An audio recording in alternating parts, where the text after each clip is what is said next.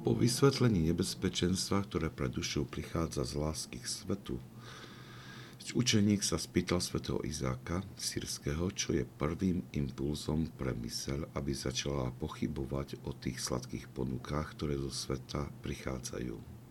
Svetý Izák sírsky odpovedá, keď myšlienka lásky k duši, v duši povstane vo vnútri človeka, tento podnet vedie k zoškliveniu sveta v jeho očiach a prináša pochybnosti o všetkom, čo je s ním spojené. Keď si človek uvedomí dôstojnosť svojej duše a jej nesmrteľnosť, mení to jeho celkový pohľad na život. Je to úkon viery, ktorý prináša túto zmenu.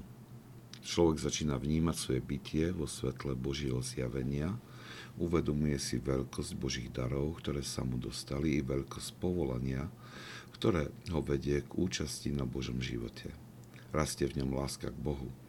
Je prirodzené, že umerne k rastu v láske k Bohu ustupuje láska k svetu a k všetkým jeho ponukám. Čím väčšia je láska k Bohu, tým väčší je odpor človeka ku všetkému, čo je hriešné. Takto ľahko spoznáva tlak sveta, ktorý ho tlačí k hriešným potešeniam. Tento pohyb v duši spôsobený láskou k Bohu celkom prirodzene vedie človeka k postupnému pretrhávaniu pút, ktoré ho spájajú so svetom. Musíme si však uvedomiť, že ide o prvý krok, kedy človek sa priam intuitívne zrieka všetkého, čo vedie k vážnym hriechom. Nesmie sa však uspokojiť s dosiahnutím úspechu v tomto kroku.